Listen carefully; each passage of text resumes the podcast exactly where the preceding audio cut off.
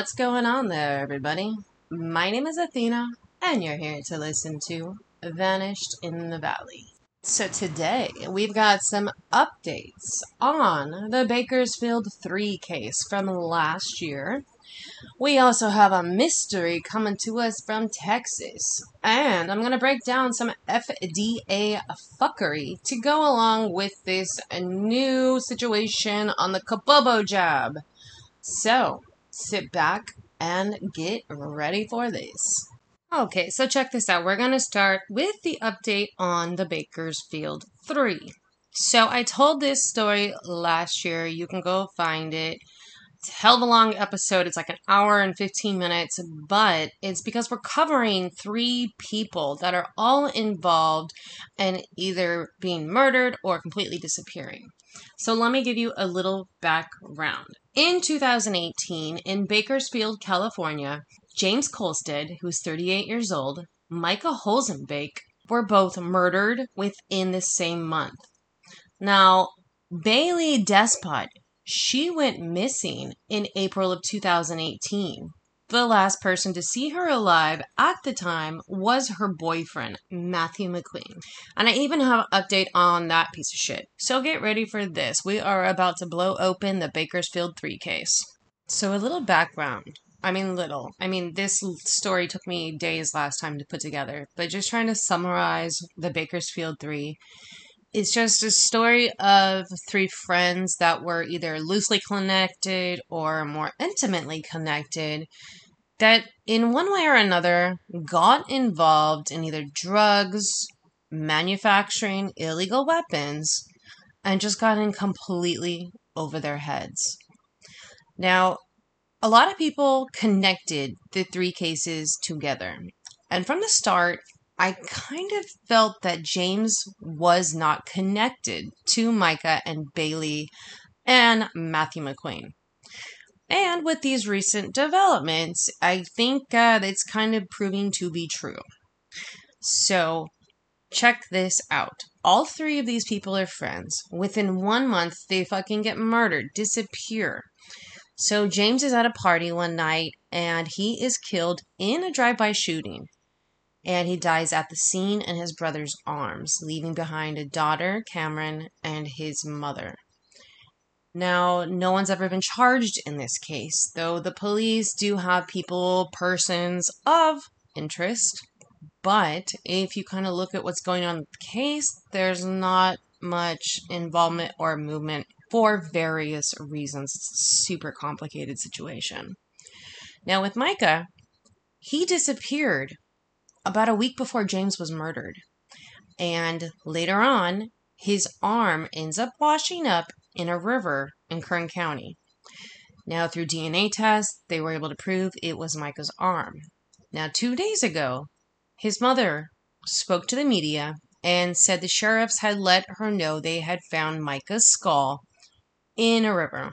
Now, I'm assuming it's the same river that they found the arm in but it was positively ID'd, and so his mother does have that, I guess, small consolation. But the craziest part of this case is Bailey Despot, the one that was missing, the girl that was missing, who was involved with Matthew fucking asshole McQueen.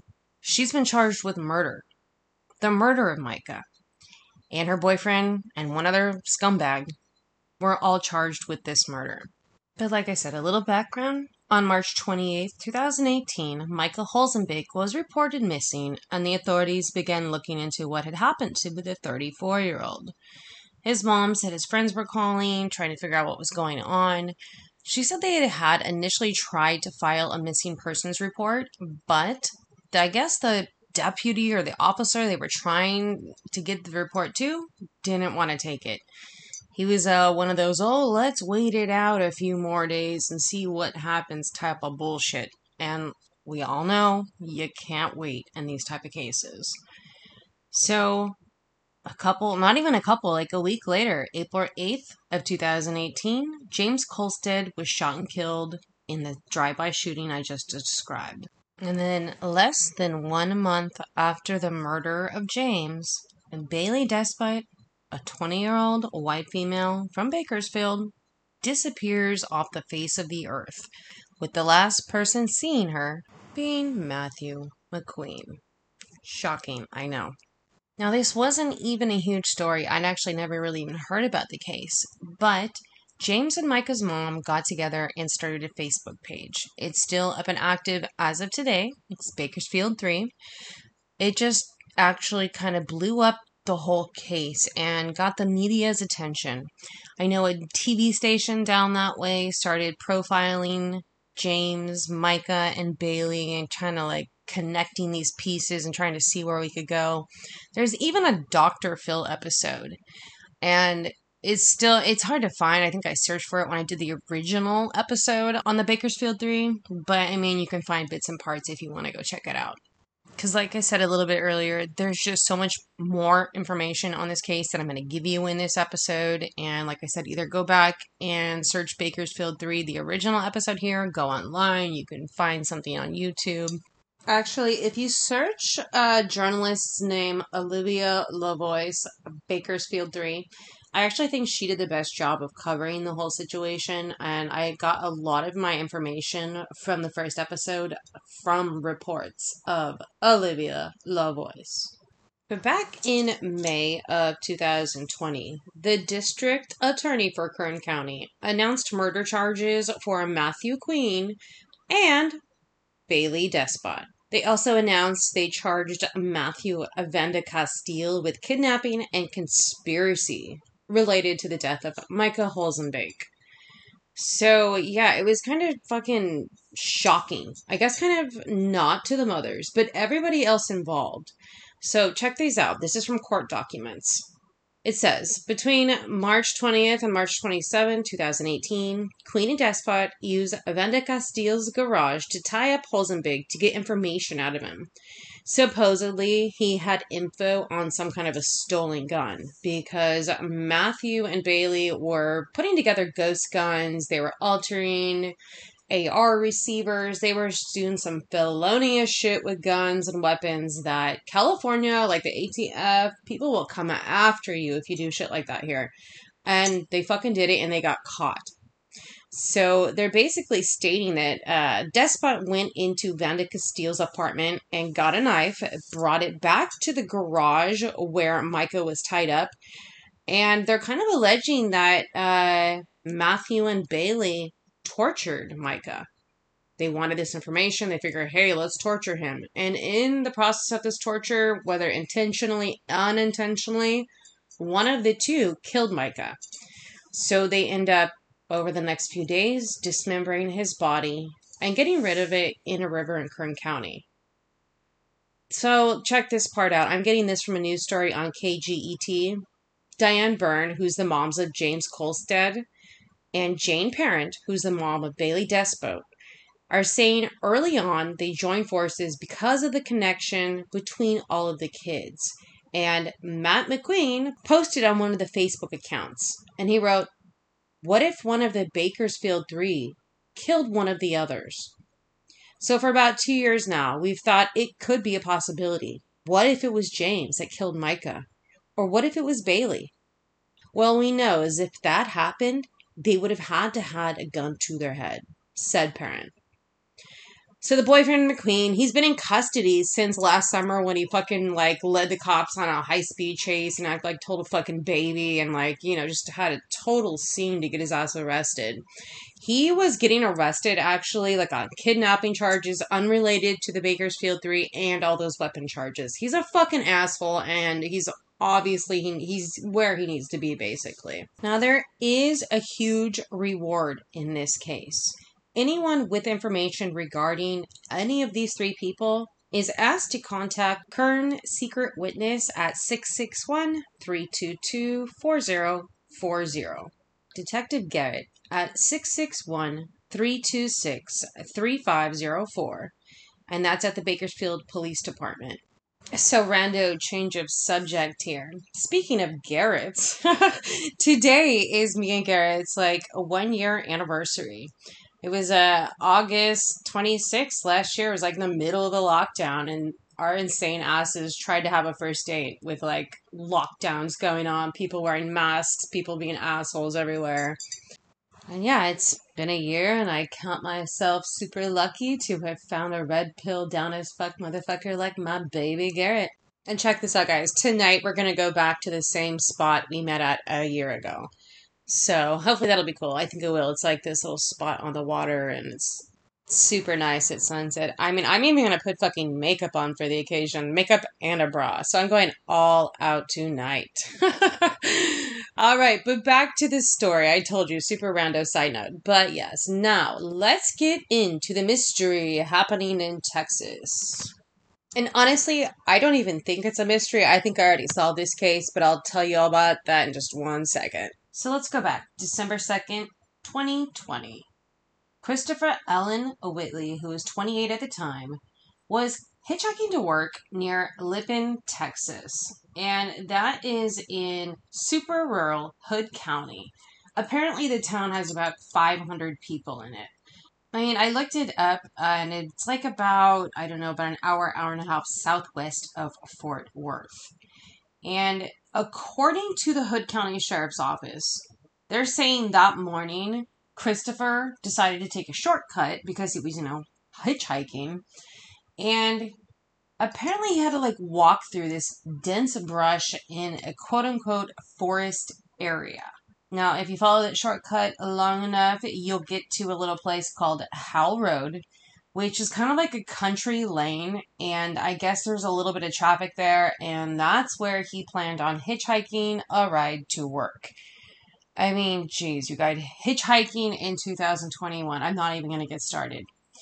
So, anyway, the next day, one of Chris's friends decided to file a missing persons report. And that evening, Hood County Sheriff's deputies decided to search the woods between his girlfriend's house, where he had left, and Howell Road.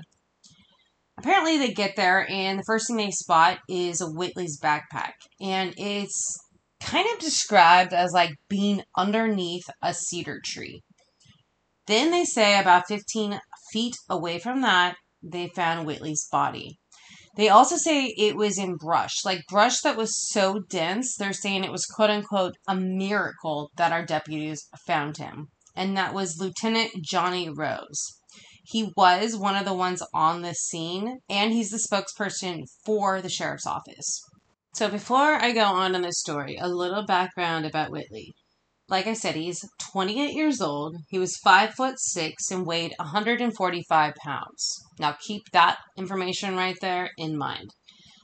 I guess apparently Chris had spent a lot of his adult life in prison. Actually, most of it. He never got a driver's license. He did not learn to drive at all. But after he had gotten out of prison, he was getting his shit together. He had bought a car, he had a job. He actually had two jobs. He was working in the oil industry and on the side, it sounded kind of like a side hustle painting job, like painting houses. So he was trying to make those skrills. He was trying to fucking be productive, and let me tell you what happens. So, Lipan, Texas, December 2nd, 2020. Now it's fucking cold, okay, you guys? It's December in Texas. And around 9 a.m., he grabs his blue and white backpack and walks out the door of his girlfriend's house. And that's the last time anyone sees him. So, like I said, the next day, his friend calls and files a missing persons report. And like I said, the deputies go there, they find his backpack, they find his body. They notify Hood County Justice of the Peace, Catherine Gwynn, now, apparently, Catherine Gwynn is not a medical examiner, but she has seen victims killed by guns, knives, and car crashes. But she said nothing like this.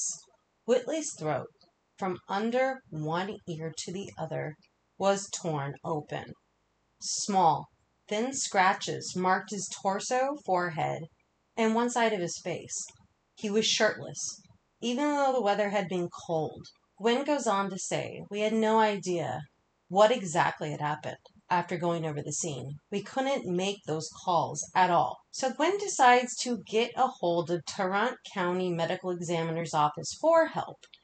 At that point, the sheriff's office was still treating the area around where Whitley was found kind of like a potential crime scene. But around lunchtime the following day, December 4th, Gwen received a phone call. And apparently, there was some kind of a press release that Hood County Sheriff's Office had sent out stating that mountain lion attack leaves man dead. And the release stated the sheriff's office, game wardens, and a trapper with the U.S. Department of Agriculture were all searching for the offending animal. And this part's in quotes. Please do not interfere with the process of locating the animal and stay clear of the area being actively worked by officials. And that was a quote by Sheriff Roger Deeds. So apparently, after that news release, the news media kind of just ran with it because that is their first ever recorded mountain lion kill in Texas. It's just, it's never happened. There have been mountain lion attacks in Texas, but, you know, since 90% of motherfuckers in Texas are armed, they came out the victor in those cases. But apparently, Gwen was saying that there had never even really been sightings of mountain lions in that area. She said coyotes, dogs, sure, maybe even an escaped kangaroo, but never a mountain lion. So check this out. In all of the United States history, there has only been 30 fatal mountain lion attacks. Like ever, you guys, like fucking hundreds of years now. And never in Texas. And now suddenly they're saying this mountain lion fucking came there and ripped this guy's throat out. So I'm about to tear apart the uh, whole theory of the sheriff's office with the help of TexasMonthly.com. They have an article that has hell of more information than what I'm actually even telling you guys right now. So if you want to dive deeper into this mystery, go check out that article. But like I was saying, there had never been a recorded sighting in Hood County, but there were confirmed sightings in neighboring counties, Somervell and Palo Pinto. The sheriff's office does say it had heard rumors of mountain lions in the area from different ranchers, but like I said, nothing confirmed in Hood County. So after Sheriff Deeds throws out to the media that he thinks it's a mountain lion attack that killed Christopher, he decides to enlist the help of Hood County Game Warden Britton Stuckley. So Britton Stuckley goes to the scene the day after Whitley's body was actually found. In his site visit report, Stuckley writes that he found no evidence of a mountain lion attack. The usual telltale signs were all absent. There were no lion prints, feces, or quote unquote territorial scrapes, which are small mounds of debris that lions pile up and mark with urine at most kill sites. However, he did note the large presence of human tracks and quote unquote disturbances from first responders at the scene. That afternoon, Stuckey, who had relied on specialists in putting his report together, advised the sheriff's office to reach out to Texas parks and wildlife biologists for further expert assistance with the investigation. And Texas Monthly actually obtained emails, and that's how they're finding all this information out. Sheriff Reed actually does listen to this request and he gets a hold of Texas Parks Wildlife Department, which is TPWD, that's how I'm going to say it in the future. He contacts Jonah Evans, and Evans is actually tasked with leading this kind of investigation into what type of animal may have attacked Whitley. So, as soon as he sees pictures from this whole ghastly scene, Evans, who is a mammalogist for TPWD, says there's absolutely no way that that was a mountain lion attack. He's just like, there's not the signs that you would see. And he goes on to say, some of the distinctive markers of a mountain lion attack, including clear marks from canine teeth and missing organs from the abdomen, were not evident. An expert in animal tracking who has seen hundreds of mountain lion kill sites in person and photos. Evans was tasked with leading this investigation, you guys, so he was especially intrigued by the lack of lion tracks in the sandy soil. I mean, come on, they're going to be fucking tracks somewhere. One, just one maybe, you would think. So, according to the emails that Texas Monthly got, the next step was to go to the scene. And they're showing that Evans actually wrote that he was worried TPWD staff may contaminate a potential crime scene. But the agency ultimately decided to send two of its biologists to visit the site on Saturday, December 5th, two days after the body was found. They were joined by Mike Bodenchuk, who's an experienced mountain lion trapper and director of Wildlife Services Texas, which is a division of the U.S. Department of Agriculture. Bodenchuk started at a ground zero, basically the dense woods and foliage and thicket where sheriff's deputies recovered Whitley's body. And then he kind of worked his way out. The only animal tracks he found within 150 yards were those of coyotes, deer, hogs, house cats, and dogs. So Bodenchuk goes on to say, in two locations, I identified tracks of a mid-sized dog. He concluded that they were made by two to three days apart and likely indicated that a free roaming dog lived nearby. And that's kind of important. So remember all that. So as he wraps up his work at the site, it was clear to him too that a mountain lion did not attack Whitley. So there we've got like three experts saying there's no fucking way this is a mountain lion. Bodenchuk even went as far as walking into the Tarrant County Medical Examiner's office with a mountain lion skull. He basically just wanted to show them that, you know, check out these teeth, this is not fitting the wounds, and so forth. He also explained to the medical examiners that cats stalk their prey. They'll jump on a prey's back, digging its claws into the flesh while latching onto the neck and throat with its teeth. It then uses its strong jaws to crush the windpipe, killing by asphyxiation. With the lion's small but powerful jaw, the bite marks are almost dainty, typically two puncture marks on each side of the throat. There's not even a lot of blood. They crush rather than tear major arteries. So Whitley's throat, in the pictures and everything they had seen, had been torn wide open, and Whitley died of blood loss, not asphyxiation. The scratches on his body were also superficial, there was none of the puncture mark wounds that would come with a lion latching its large curved claws into the flesh. There was absolutely no sign that any animal had actually fed on the body either. Bodenchuk went on to explain you would see signs of a struggle, you would see disturbed leaves, broken twigs, and distinctive tracks. Like I said earlier, there was absolutely no tracks. So, what's going on? They're saying this scene was minimally disturbed. It didn't appear as if Whitley's body had been quote unquote cached. And that's a behavior where lions hide their kills so they can return later for multiple feedings. So basically, all three experts are saying no way, this is not a mountain lion. There is no evidence that a lion even returned to feed. There's no bite marks, there's no feces, nothing. Stuckley even went as far as to install game cameras around the site seeing maybe if this was a lion, if it would come back to the cache area to try to feed. He never caught any picture of a lion. He did get pictures of cows, deers, hogs, and a bobcat. So, I don't know. Bodenchuk goes on to conclude that an animal may very well have killed Whitley, but it was not a lion. So he wasn't able to even examine Whitley's trachea because the medical examiner had removed it from his body. The following month, on January 25th, Rowe delivered her final autopsy to the sheriff's office. She ruled Whitley's death an accident and reported that meth had been found in his system and the cause of death was quote unquote injuries of the neck due to animal attack. So they took out all reference to mountain lions or any type of animal specifically, so they're just a general animal attack. The next day, Hood County Sheriff's Office wrote in a press release that it was closing the investigation into Whitley's death, saying it agreed with the medical examiner's conclusion. They're saying no signs of foul play were found anywhere near Whitley or, you know, nothing suspicious. Now, I know some of you may be thinking, well, what about DNA? Unfortunately, there was no request to collect DNA, so the Tarrant County medical examiners followed their standard procedure, which is washing the body shortly after the autopsy basically eliminating any DNA that was on the body. So Jonah Evans, you know, the one that was working with the Texas Park Wildlife Department, he said he was startled by the decision.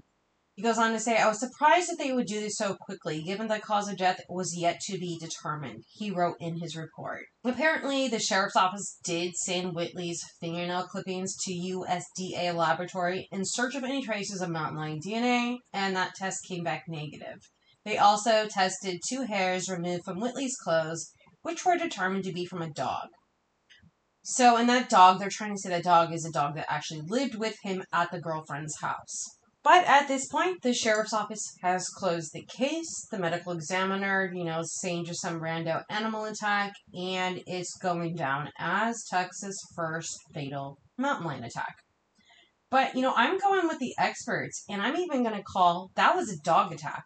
I've seen pictures of dog attacks. Good old forensic files from like the 90s has an episode there where this like little ass girl, I think she's like 10 years old, she gets attacked by their family pets and ends up dying. Parents get charged with murder, all that shit. They actually get convicted, and then the conviction gets overturned once it is, they were able to prove that it was dogs. But the scratch marks and the tearing out of the throat. It's just like it just screams dog attack. And like I said at the beginning, he wasn't a huge guy. He was only five six and 145 pounds. If you have a large ass dog that's pure muscle, pissed off and wanting to fuck you up, I mean, it could be a rough fight. Those dogs are pure muscle, and those crushing power of a dog's jaw if you just lost your balance and fell and they happen to get lucky and get your throat. So, yeah, thanks to old school forensic files, I am sure I have solved this case. I'm fucking shocked that they didn't kind of call that from the beginning. But I don't know, maybe they don't see a lot of dog attacks there. I don't think we're going to get to the bottom of this case. And his mom wants answers. She feels like her son was murdered. She doesn't think this was like an animal attack or anything like that. She thinks somebody was lying in wait and ambushed him. So there's a lot of people that still have questions in the case, but unfortunately, like I just said, it's closed. No more investigations. So now to change subjects to FDA fuckery. So, you guys, just a couple days ago, the FDA has approved the other version of Pfizer's jab. So, but just check out this little bit.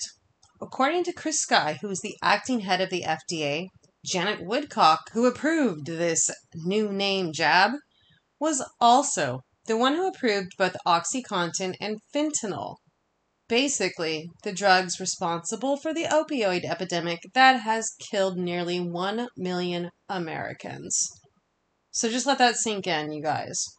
They're also trying to get the WHO, World Health Organization, to ban a supplement called Kratom. Now, kratom is a quote unquote cousin to the coffee tree. And the FDA tried to get it outlawed out here in the whole entire United States and failed like little bitches. So now they go running to the World Health Organization, who's trying to get a world ban on it so you can't, you know, import it different places. And it's just a fucking scam because they know Thousands of people have used kratom to get off the prescription opioids. Now, kratom does come with risks. It's not, you know, just fucking like going and taking some sugar. So the FDA is harping on those risks. But, I mean, if you look at the information out there, kratom is way less fucking dangerous than Oxycontin, fucking Vicodin, fentanyl, all that bullshit that so many people are hooked on. And hopelessly think they have no way out.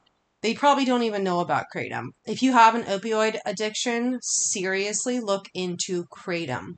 The FDA is definitely trying to go hard on it, but it is still available in a lot of states. Check it out. It could definitely help you come off those prescription poison ass drugs from Big Pharma. So, guys, that's about it. We are going to wrap up this episode because my ass is A, running late. I got a hot date with my man tonight. So, I need to go get ready for this, you guys. Wish me, wish me luck. And, as I always tell you, be aware and don't forget your pepper spray. Ciao, ciao.